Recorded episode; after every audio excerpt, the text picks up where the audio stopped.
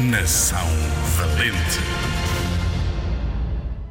Josefa de Ayala Figueira, conhecida como Josefa Dóbidos, nasceu em Espanha, na cidade de Sevilha, em 1630. Nesta altura, Portugal tinha um rei espanhol. O pai era português, também pintor e de Óbidos. Quando Portugal recuperou a independência, a família regressou a Óbidos. Josefa de Óbidos foi uma pintora que viveu e trabalhou em Portugal. Ficou conhecida pelas suas pinturas de flores e frutas. Também pintou retratos da família real. As suas pinturas estão entre as imagens mais conhecidas da arte portuguesa.